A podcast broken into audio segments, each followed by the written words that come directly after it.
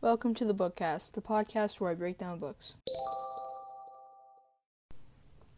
Thomas puts his head to a door in Sector D and he- hears a loud groaning noise. He says to the group, Yeah, there's definitely one awake. Everybody gears up and gets ready to go.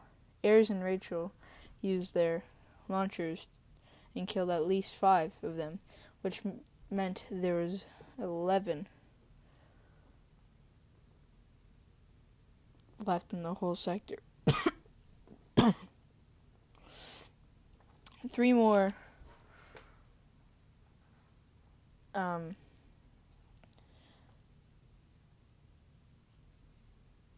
three more cranks were moving towards them. The whole group moves on to the next door, and four cranks were in there. What a world Thomas lived in. Illness, death, betrayal. His old friends were down in the glade, the worst place to ever be because of the way they are treated. They don't even know that they are being watched because they were brainwashed.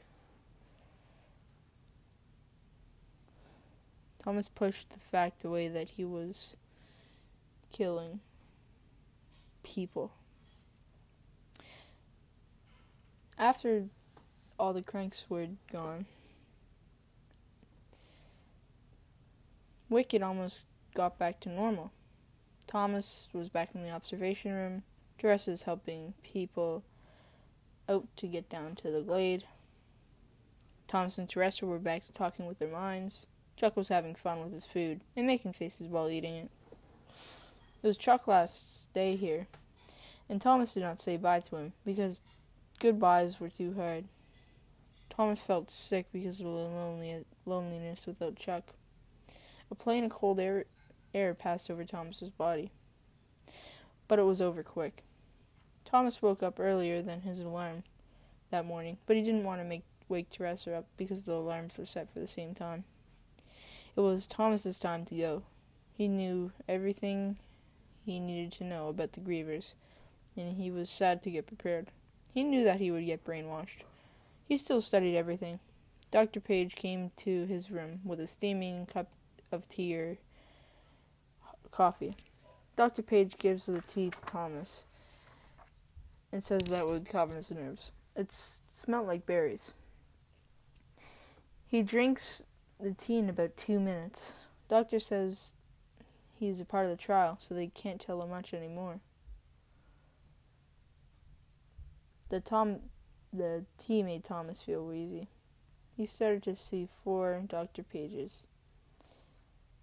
She tells him that she has the flare, but it did not affect her kill zone, and she infected the other staff. Let's prepare him, was the last words Thomas heard. His memories popped up in bubbles. His dad getting infected from the flare, tossing a baseball around with his friends. All of his memories popped up in bubbles. All of them all of the bubbles, they all popped. All of his memories were gone forever.